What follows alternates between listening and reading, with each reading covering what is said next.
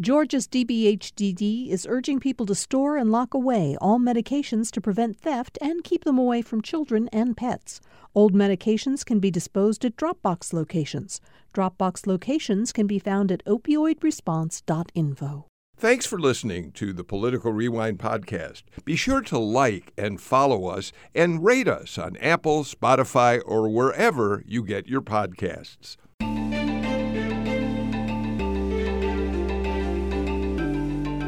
It's the start of another week on Political Rewind. Thank you all for uh, being with us. I have no expectations, and I imagine you all out there don't either, that somehow news of politics will slow down this week, and I imagine we'll see things accelerate as the week goes on. We have a lot to talk about on the show today, so I want to get right to introducing our panel.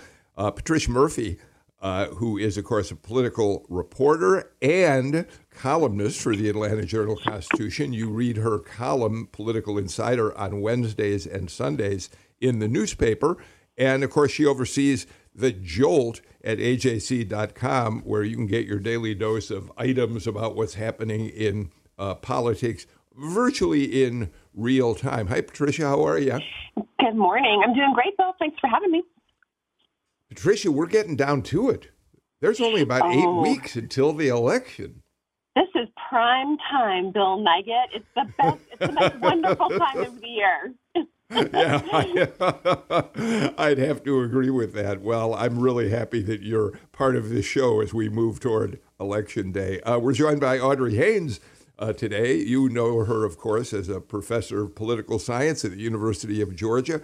Also, she's the director of the Applied Politics program at UGA, which trains uh, students uh, in preparation for careers in politics. And I think, Audrey, you told me before the show you have a very special guest coming to the Applied Politics program uh, this week, I think.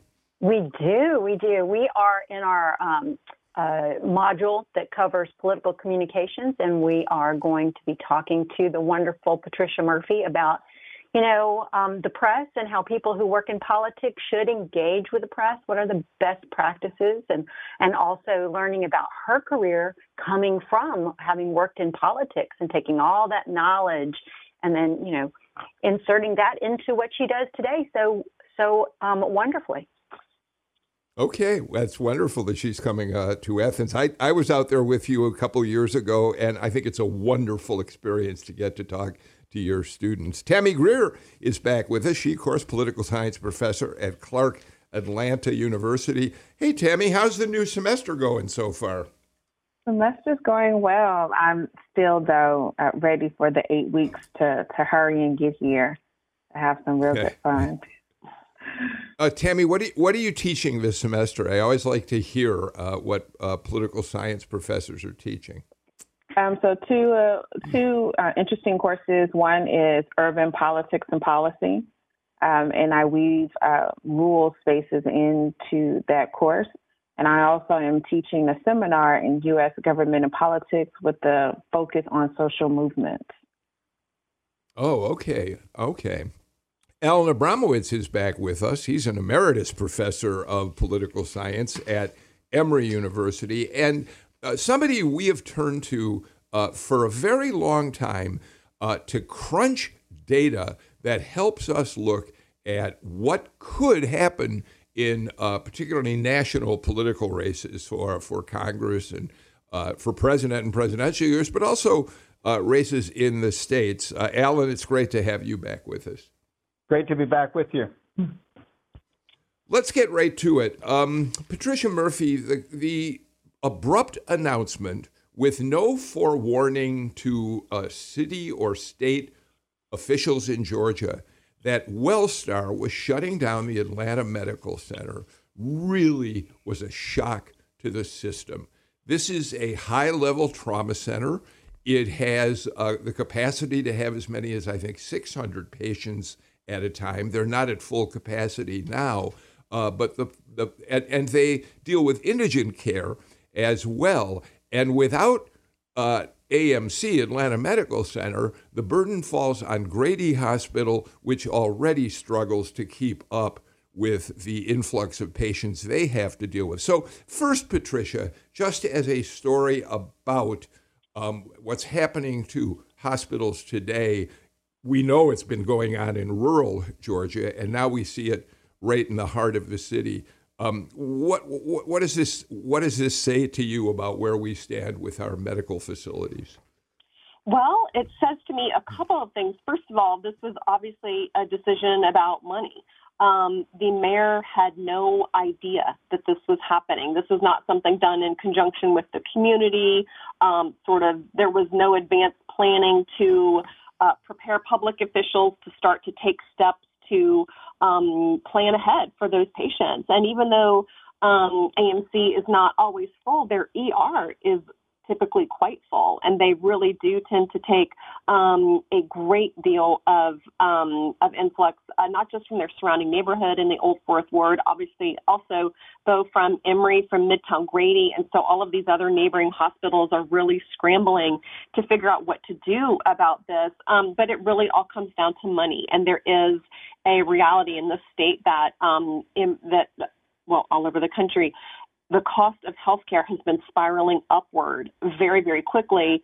Um, the rush to pay for it from the federal government through an expansion of Obamacare and expansion of Medicaid has not been matched at the state level. And so that has led to all sorts of finger pointing here at the state level during the governor's campaign, um, some scrambling to figure out what to do next, including from the governor's office. But it, it remains that these patients are going to have a, a, huge hole in their community about where to go for emergency care and ongoing care when they simply can't afford to pay their bills. You know, Alan, this is also, of course, a story about the way in which large corporations are increasingly taking over hospitals all over, certainly here in Georgia and across the country as well. Wellstar is an extraordinary, it's a nonprofit, we have to say that, but that doesn't mean it's not incredibly well funded. I think Ariel Hart wrote a pretty good piece in the AJC this weekend pointing out that it's got a couple billion dollars in the bank. Uh, their big uh, flagship facility is in Kennesaw, their Wellstar Hospital in Kennesaw. So there are questions about when the business becomes more important than service to the community what happens. And we see that happening here at uh, AMC. I think that's exactly right. Um, you know, we have reporting now that indicates that, you know, overall, Wellstar is in a very strong financial position. Um, so uh, clearly, I think this decision to close down the uh, uh, the location uh, in Atlanta is based on the fact that they're losing a lot of money uh, taking care of a lot of indigent patients, um, which again raises the question of, uh, I mean, there's a lot of questions about this, like how could they do this with no, you know, without you know any discussions going on with the state and city leaders, you know, but but also of course it's it's then provoked this debate um, between uh, Abrams, the Abrams camp and the Kemp camp about whether Medicaid expansion, if Georgia had expanded Medicaid, you know, uh, could that have prevented this from happening? The, uh, you know, the, the, the executives or board of well, Wellstar are saying no, um, but I'm not sure we can necessarily take their word for it there. Um, they don't want to embarrass the governor, I think. Um, Georgia, according to what I've read, is leaving well over two billion dollars a year, uh, you know, on the table by not expanding Medicaid, and it's hard to believe that that would not have had some uh, bearing on on this, or made perhaps provided uh, a, a, way to uh, to keep this hospital open. As we've seen in you know in so many other in the rural parts of the state where so many hospitals have had to close. Uh, and Tammy, that does bring us right into the campaign for governor. This story has hit uh, both camps hard. Uh, on Friday, uh, Stacey Abrams had a news conference, a virtual news conference with former Atlanta Mayor Shirley Franklin, who was deeply involved in the effort to save Grady Hospital uh, when it ran into tremendous fiscal uh, problems a number of years ago. Um, and here's what Abrams said This is a solvable problem but we cannot solve it with the person who created the problem. Speaking about Kemp, we all know that half of Georgia's population lives in metro Atlanta. And if this hospital closes, when this hospital closes, the people of Georgia are going to once again lose opportunity for health care, opportunity for jobs, and opportunity for survival. And of course, once again suggested that full expansion of Medicaid, which is something she ran on in 2018 and is running on again this year, uh, she believes, despite what Wellstar says, would have helped this issue. Right. And um, so if you had $2 billion left on the table um, for the past, um, you know, 10 years or so, um, without the expansion of Medicaid, would that have made a difference? Um, the the governor currently is, or someone in the governor's office is discussing using federal COVID money in order to uh, infuse into Grady to help Grady out. At the same time, um, that's a short term solution to a long term issue. Um, not only that, I find it interesting that the governor continues to use federal money from uh, COVID relief uh, where other Republicans are complaining in political ads about um, using COVID money inside of the state. Um, I also find it fascinating that there are um, conversations that that water down the issue of um, AMC as well as Grady, uh, boiling it down to gunshot wounds. And I think that that's very disrespectful of the totality of uh, medical challenges that people are having, and that those two medical centers um, have have uh, helped folks out who have been life-lighted to AMC or to Grady in order to receive medical care. So it's a very very interesting conversation, and it still I think goes to how rural areas and urban areas are similar. There's just a, a language barrier where both of us, um, both spaces, you know, are having challenges when it comes to um, to the med- to medical um, to medical institutions and the closing of this major hospital inside of the city of Atlanta um, kind of correlates with closing of hospitals um, in in rural areas across the state as well. Tammy, I'm glad you point out that it would be uh, uh, awfully narrow to focus on the notion that this is about gunshot victims at, at high at high level emergency facilities, um, but because it's far more than that. It is also certainly true that a good percentage of indigent care patients who would come to AMC and to uh, Grady are people of color, minorities. Right. And and again, it, it, that goes with the makeup of you know the city, the makeup of Metro Atlanta. Um, so you would you know that kind of it matches to have you know a high number of patients with um, and we know that the inside of the city of atlanta the average black family makes you know less than 35,000 compared to the average of white families of about 120 so obviously you would have you know that type of disparity um, when it comes to patients um, who are indigent who receive care at those two institutions Audrey, I want to bring you in. If you don't mind, let me add one element to this. Um, the governor's office, um, I think it's interesting um, because it, it goes to what it means to be an incumbent in a race like this. The governor's office put out a statement saying that Kemp uh, has been meeting with healthcare executives, elected officials, and community advocates to, and here's the quote from their uh, statement about this collectively put together a long term uh, plan. We're encouraged by these discussions and we'll continue to do everything we can to ensure Georgians continue to have access to care, said one of its spokespeople. Uh, that's about incumbency and uh, acting as if you are moving forward, you're gathering people together to figure all this out. Audrey? You're muted, Audrey. I already gave my excuse that I was grading very late into the evening mm-hmm. last night, into the morning. um, but you know, I would argue that if the incumbent didn't say that, then they they weren't saying what they should be saying, and the recognition that this is a real problem. I, I spent some time last night looking at WellStar's financial reports, and let me tell you, I mean, a big part of um, what you see are salaries. Salaries are huge, and you know that is a problem in the in the medical area as well as the costs of a lot of the um, the processes and machines and things that they use. It's a real problem, and everyone on the panel has already highlighted all of the dimensions of this problem. But at the end of the day, the people that we elect to represent us in the state have to understand that they have to serve their their citizens. And there are people of all colors and all backgrounds who are not being served right now because the access to hospital care is limited. Now, it is true that particular groups are affected even more so. And that's an important part of the issue and understanding why that happens.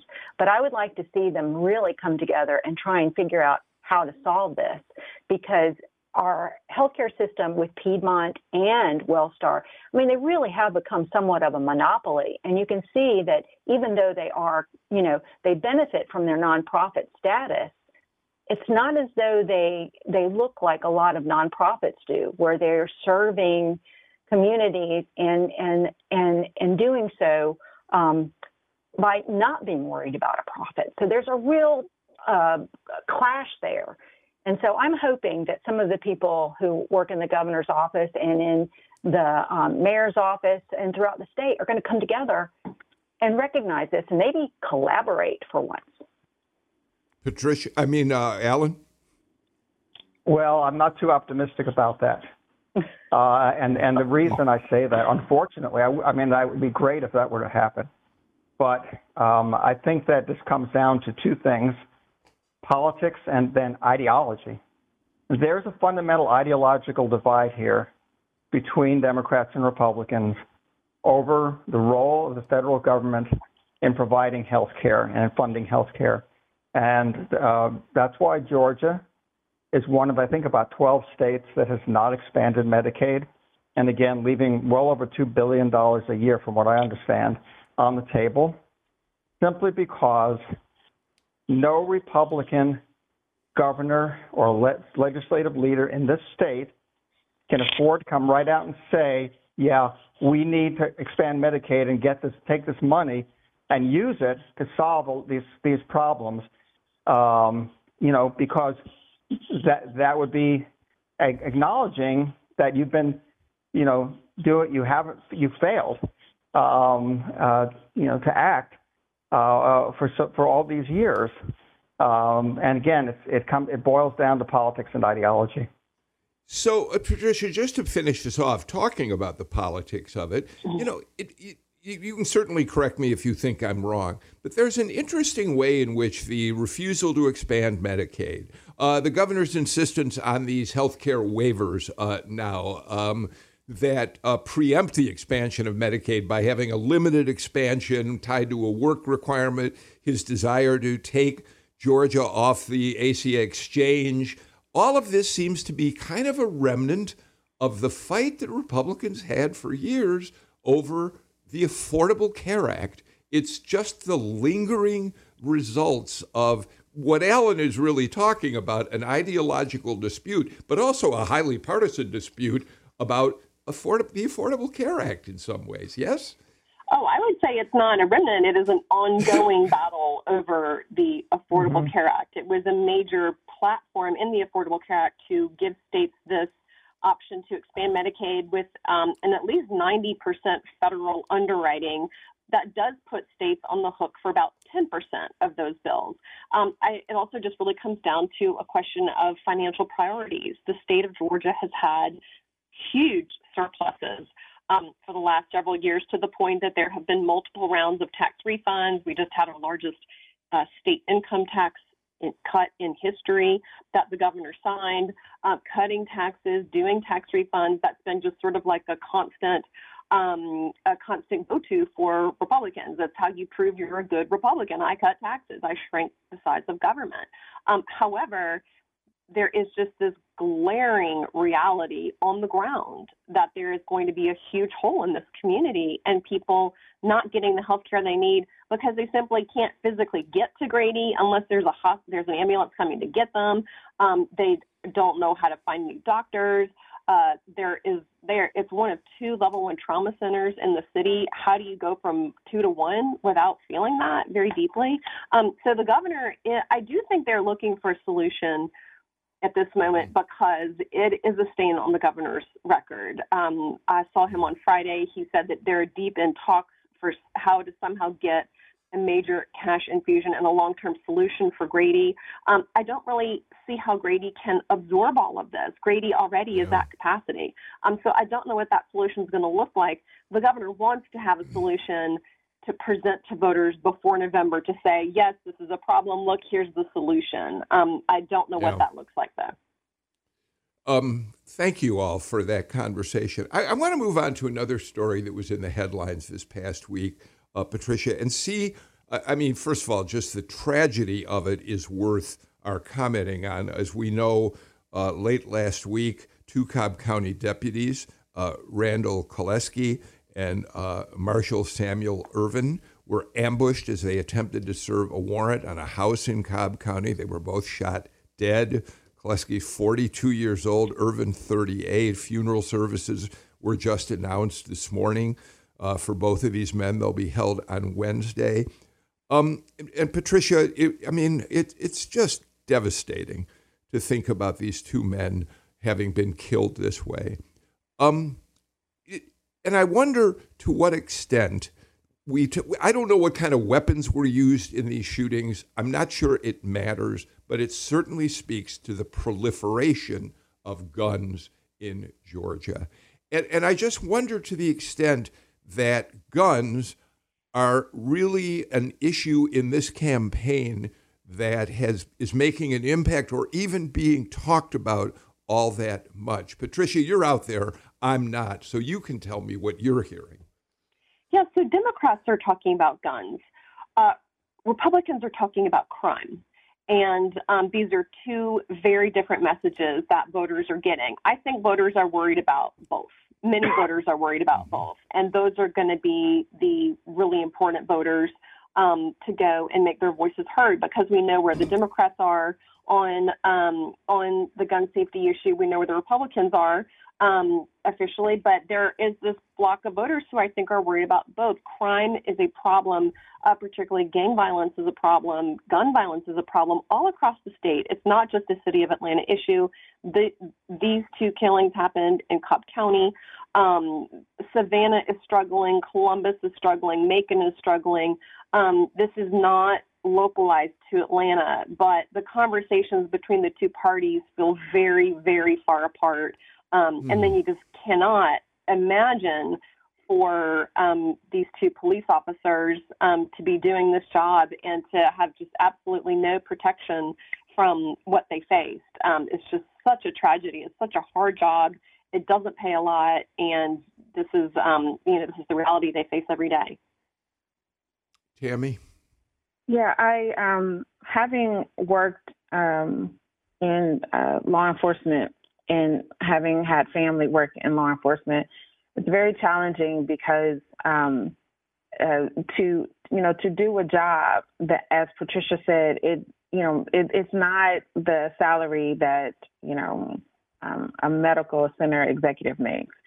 Um, you know, at some at some point, it's challenging to live in certain communities um, that we that law enforcement is supposed to patrol. And um, you know, there is a balance here where um, the pr- proliferation of guns everywhere, as if the first part of the Second Amendment does not exist and only after the comma mm-hmm. that we pay attention to, um, and then the endangerment that it puts not only the community in, also law enforcement in, um, when law enforcement just wants to do their job. Um, and and it's very interesting to me as to how communities can balance the two. Um, yet and still, some communities um, are viewed dangerous by you know if if they decide to participate in um, concealed carry and such. Um, so I, I, am very interested in how both uh, candidates and both political parties attempt to talk to the folks in the middle um, about crime and safety um, uh, while attempting to to understand the complexity of it from a community standpoint as well as law enforcement without, um, even though I know that there's going to be a pandering to the end, um, th- there's a lot in the middle that I don't know if if we actually have time to and and the will to have a challenging conversation um, about the complexity of the situation. Yeah, Bill, I was covering a hearing earlier this year um, where uh, Republicans had called the series of hearings calling police forward to say, um, you know, Republicans are fighting crime in Atlanta. And so they, um, a question came from a Republican lawmaker to the deputy chief of police in Atlanta What do you need from us? And uh, the deputy chief said, Well, one of the things is that a lot of these guns that we have to deal with are being stolen out of people's cars. We need to find a way to have guns not stolen out of people's cars. A gun lock in a car would go a long way to solving that problem. And the response from the Republican lawmaker was, Well, we're not going to do that. So what else do you need? Mm. Alan, before we have to get a break, what, I want to address something that Patricia talked about, and I wonder how it how it equalizes uh, uh, the two different issues. Republicans are focusing on uh, crime and the explosion of crime in many communities around the state, and and Democrats, as Patricia points out, are saying, well, the proliferation of guns doesn't really help that. Obviously, it could make things worse. And I wonder how those kind of uh, uh, erase one another as issues in uh, the campaign between Democrats and Republicans. So this is one another issue uh, where you know it fundamentally comes down to politics and ideology, um, and there's this big ideological divide right now between the two parties over gun regulation. It was kind of remarkable that Congress did pass the first significant gun legislation in many years, uh, you know, a couple of months ago, but that was a you know pretty weak you know, it, it, was significant, but uh, it's you know doesn't go very far. Um, the fact is that Georgia has some of the most lax gun regulations of any state in the country, and we know. And here I'll, I'll uh, jump in with my as as, as your number crunching consultant. There is a pretty strong correlation between a gun regulations at the state level, b the availability of guns, meaning the percentage of uh, people who have guns in a, in a state, and C, gun violence. Those things all go together. Lax regulation is correlated with the proliferation of guns, which in turn is correlated uh, with uh, gun violence. And states that have stricter gun regulations and fewer guns in circulation have far lower levels of gun violence than we have here in Georgia we have some of the highest rates of gun violence in the country. Um, and that's a big part of the crime problem, obviously. It's not the whole problem, but it's right. a big part of it. Got to get to the first break of the show. We've got a lot more to talk about on this edition of Political Rewind. Back in a moment.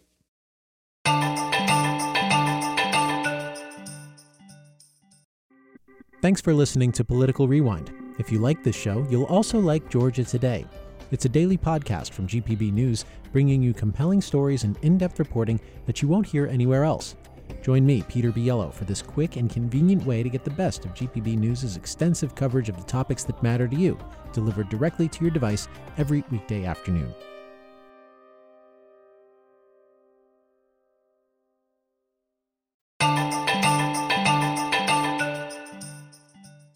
Welcome back to Political Rewind. Tammy Greer, Audrey Haynes, Alan Abramowitz, and Patricia Murphy join us for this edition of the show. I just want to make one uh, uh, reference to the fact that, as you all know out there, of course, yesterday was the 21st anniversary of 9 11. Um, one of a, a, day that not only shocked us all as we watched it unfold on live television, but which changed this country and in many ways changed uh, the world. And I don't know about you, but I found it very moving to uh, watch some of the uh, tributes that went out uh, yesterday.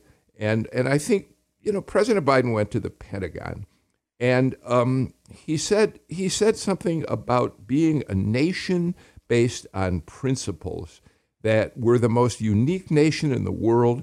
We are created with the idea that everyone is created equal and should be treated equally throughout their lives. We don't always live up to it, he said, but we've never walked away from us uh, from it. It's not enough to stand up for democracy once a year or every now and then. It's something we have to do every single day. And of course, to some extent, that echoed the speech he gave last week, for which he got some criticism that he believes that Trump Republicans are trying to undermine our democracy.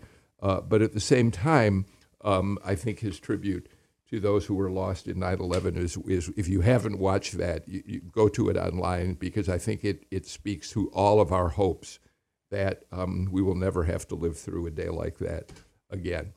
Um, let's move on. Um, Patricia, I'll start with you on this. I, I want to talk just a little bit today. We, we discussed it on the show on Friday, but, but I think this panel needs to look at it as well um, because we've got this new campaign unfolding, this new messaging unfolding in the Herschel Walker campaign, um, in which uh, the Walker campaign essentially says that Raphael Warnock, an African American minister of one of the most iconic African American churches in the country, Ebenezer Baptist Church, is attempting to divide us by race, um, and, and, and, and, and that in a sense, it is a racist approach to the problems that face this country. Let's listen to the audio from the spot that the Walker campaign released last week. You're going to hear first Stacey Abrams talk about race, then Kamala Harris, the vice president,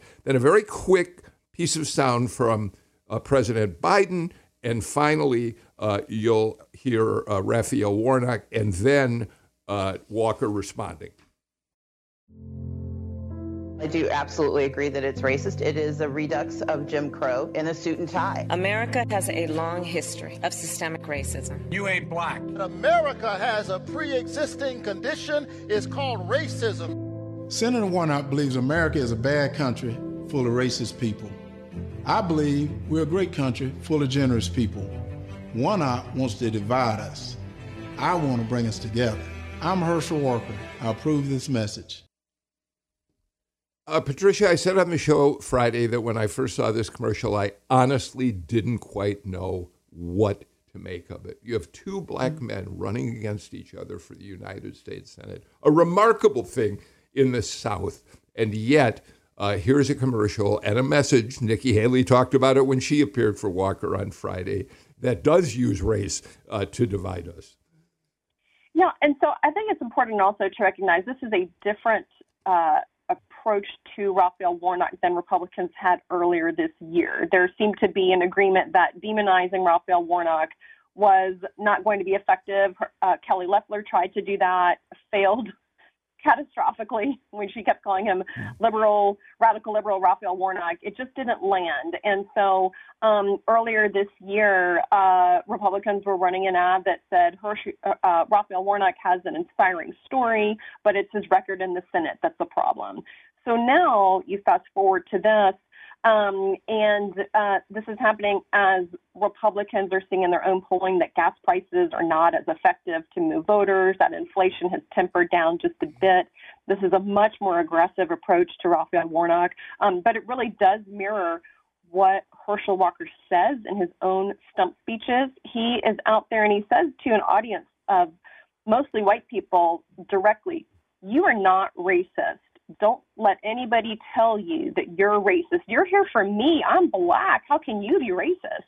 That is incredibly well received in that audience among people who um, tell me they say they feel like they've been told that they should feel guilty for feeling white. There's a national conversation that makes them feel bad about themselves. Um, so that is the that's the that's sort of the the emotion going on inside these Republican audiences it also does not track what, what Raphael Warnock is saying. This is not what he's saying on the campaign mm-hmm. trail. He says we have to resist the demagogues of division and we have to find a way to bring our entire country along together.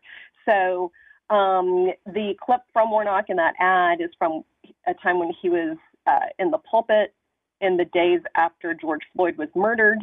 Um, it was a, a, very specific conversation uh, racism does exist in this country. It doesn't mean the entire country is racist, but it's just a part of this incredibly emotional, uh, contentious, fiery, passionate uh, debate that's been going on in this country for a couple of years. And Republicans, I think, are, are have decided that plugging into that and using it against Raphael Warnock is their best play. Yeah. Audrey, um, it also plays directly into the uh, Republicans in the legislature and the governor, who last session uh, passed a law banning the teaching of so-called, um, uh, uh you know, uh, what, what's the term I'm looking for? Disruptive or uh, P- Patricia would help me divisive, with the word. Divisive. divisive concepts, meaning mm. you can't teach about race as if white people are to blame for all the problems that black people have had. So it's all part of the same theme, Audrey. Yes, and let me just make a couple points about that. Um, Patricia has really uh, done a great job explaining sort of the context of that. I'll look at it more from the political science side. Why do you run an ad in the first place? Usually you run an ad for um, a messaging reason and you're targeting particular groups. Mm. So, number one, absolutely right. In the propaganda literature, you would use that kind of an ad, you know.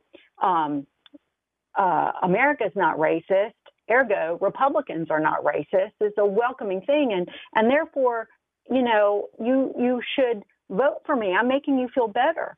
And as she said, a large part of his audience is white, and so that gives them, um, you know, a pass, makes them feel good about themselves and like him. But let me tell you, if you look at the polls, the places he needs to increase his um, voter support are one from black people because his voter support among blacks is very low. So, I mean, a target might be more black males. I think the last time I looked, it was somewhere around nine or ten percent compared to, you know, Raphael Warnock being in in the in the high 80s.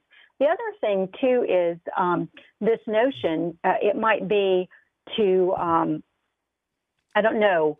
Uh, I, I, just lost my train of thought when I was looking at that. Um, uh, the voters. Oh, the other area is white people. His the, the number of white people that vote for him it's 58 percent. I mean, there's still room for that to grow. So if he can use that message, so all I'm saying is that you know ads are meant to target particular things, and you don't spend money on an ad unless you think that it can do something for you.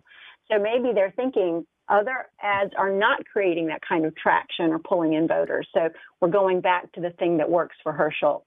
You know, love me. I'm a I'm a uniter. Tammy.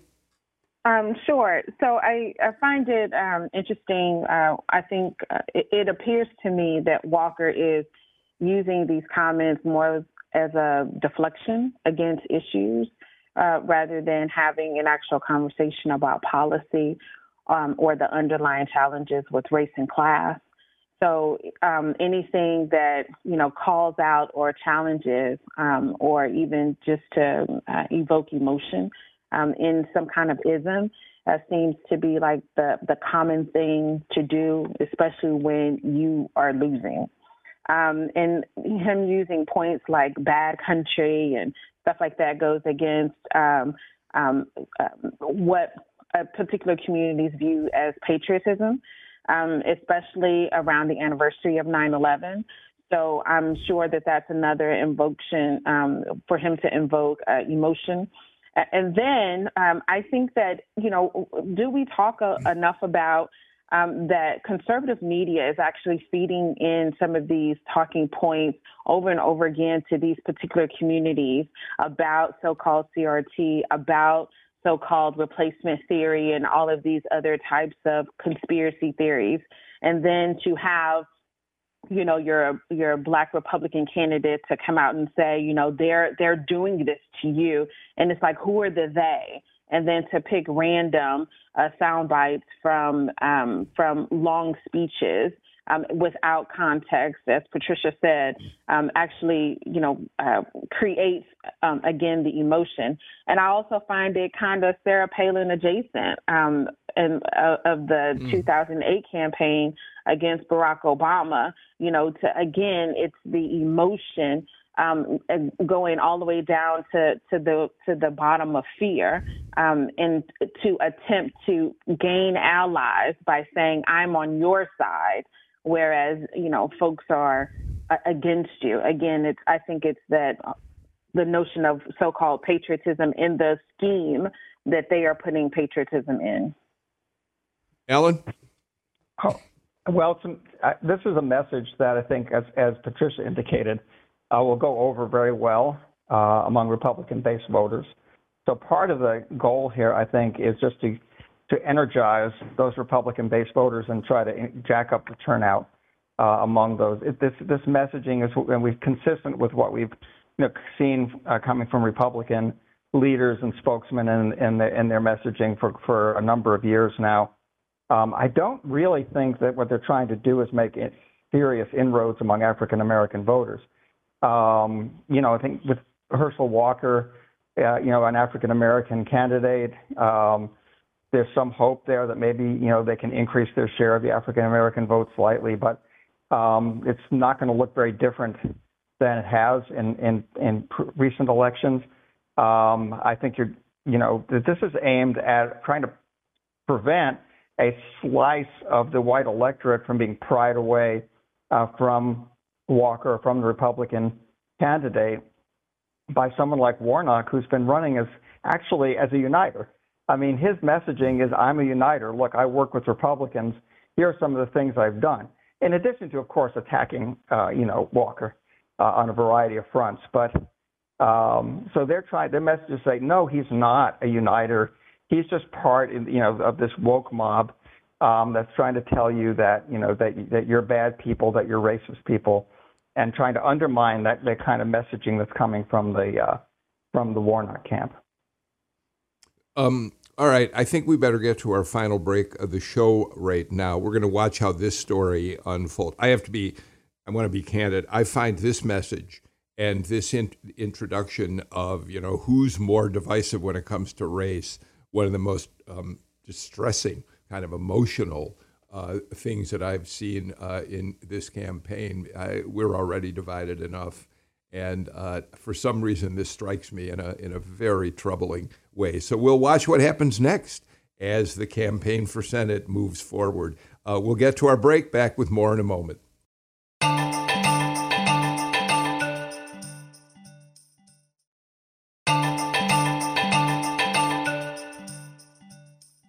Patricia Murphy, I really enjoyed the column that you wrote about the city of Pine Lake, which really kind of is an overarching theme was about here's what women can accomplish if you give them power. And being somebody who has a household of very strong women, my daughter Emma and my wife Janice, I understand what women are capable of. Talk to us about what happened in Pine Lake, a community that is run entirely by elected officials who are women.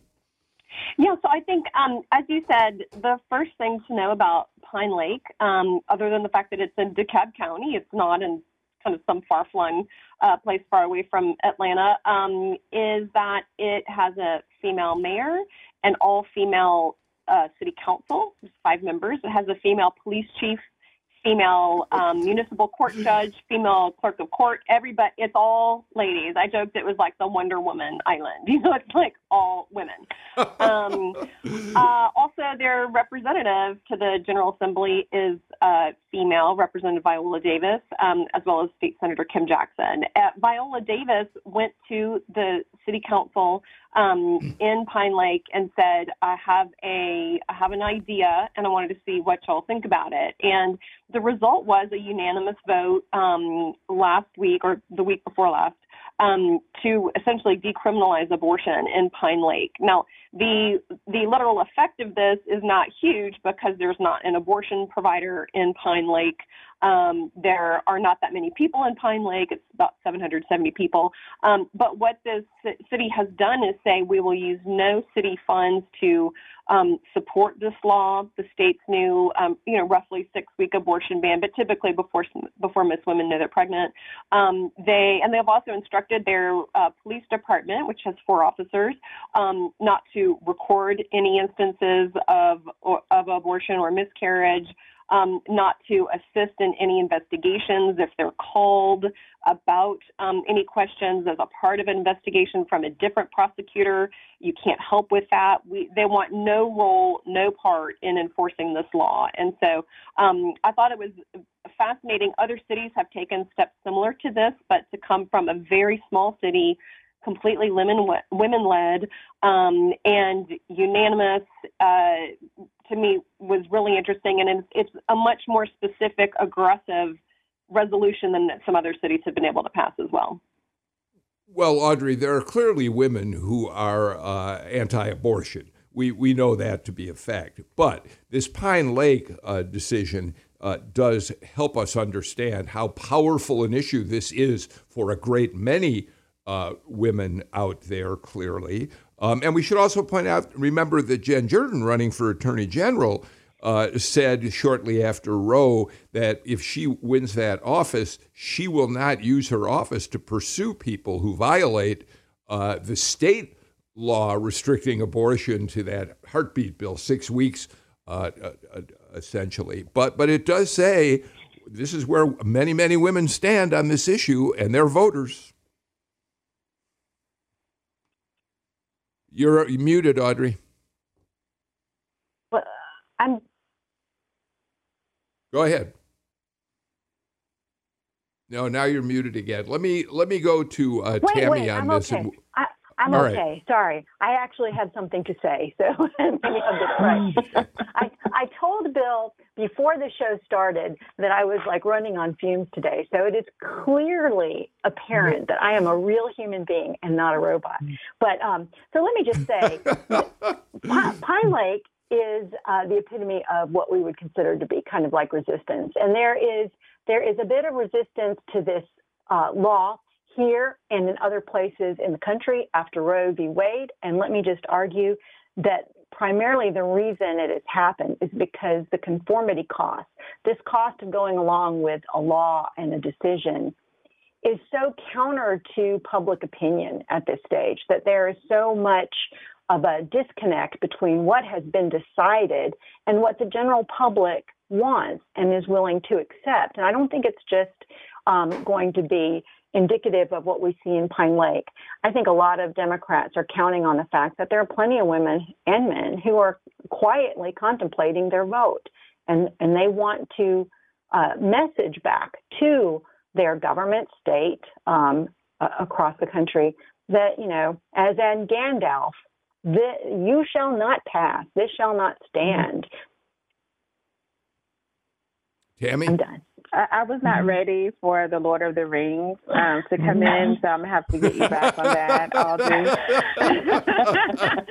um, so I, I, I also find uh, Pine Lake very interesting, um, and, and then I kind of sobered up when I realized that um, when the um, HB four um, HB 481 was passed, that um, 13 uh, women voted for that. Um, and I'm wondering, and I'm very curious, um, not only about those 13 women in the General Assembly who voted for it, um, but then you had executives like Kay Ivey in Alabama. The governor in Iowa at the time was a was a woman, um, and then of course Justice Amy Coney Barrett, Liz Cheney, even after the Dobbs decision uh, talked about um, uh, talked about Dobbs in a favorable way. I am curious, specifically here in Georgia, um, if uh, there is some type of understanding of, you know, maybe from a theory standpoint, if this would have passed, you know, we would feel better from an ideology standpoint. At the same time, now it is um, it is an actionable item. Um, it is real, uh, I'm, I'm curious as to those 92 state representatives and um, those um, those folks in the those 34 people in the um, state senate, if they're still in office, how will their constituency uh, vote for them in the next eight weeks? Well, I think there's no question that uh, the Dobbs decision um, and then followed by the referendum results in Kansas, has uh, upended the 2022 campaign uh, around the country, um, particularly in the swing states you know, where the outcome is in doubt. I mean, Democrats uh, are, are, running on this issue. Um, we're seeing that around the country. We're seeing that here in Georgia. Uh, one of the ads the Stacey Abrams campaign is, is running repeatedly is attacking Brian Kemp for his what they call his extremism uh, uh, on this issue of abortion. So this is, and, and all the polling we've seen, national polling and state polling shows that abortion now is one of the top issues um, in, in the 2022 campaign. And yes, it divides men and women, but there's no question what we're seeing is that um, women are uh, now, uh, this was not always true, but women are more likely uh, to, um, uh, to oppose these sorts of restrictions uh, on abortion. And uh, this is a message that you know that running running on this is some way Democrats think they can appeal to suburban uh, swing voters, uh, particularly women, uh, in in uh, the midterm election. All right. Um, thank you for a terrific conversation today. Um, we are really. Uh, just about out of time for today's political rewind. Uh, before we go, I, quick want to give you a quick heads up. Um, Thursday night, uh, I'm going to be doing an event at the Atlanta Jewish Book Festival that I'm really looking forward to, and there's still uh, room if you are interested in being a part of it. Um, we're going to be talking with um, Vladimir Zelensky's former press secretary, who has now written a book about what it was like to work with Zelensky and how she has watched his power grow from the time that he was a stand up comic and actor to being a leader who the world now admires enormously. That's Thursday night, the Atlanta Jewish Book Festival. You can look at their website if you're interested in uh, coming. I'd love to see you all. Uh, out there for that event. All right, enough of that. Patricia Murphy, thank you. And thank you for that great column about Pine Lake, Tammy Greer, Alan Abramowitz, uh, Audrey Haynes. Get some rest, Audrey. You've been working very hard. We're back again with a brand new show tomorrow. Until then, I'm Bill Nigut. Take care and stay healthy. Bye, everybody.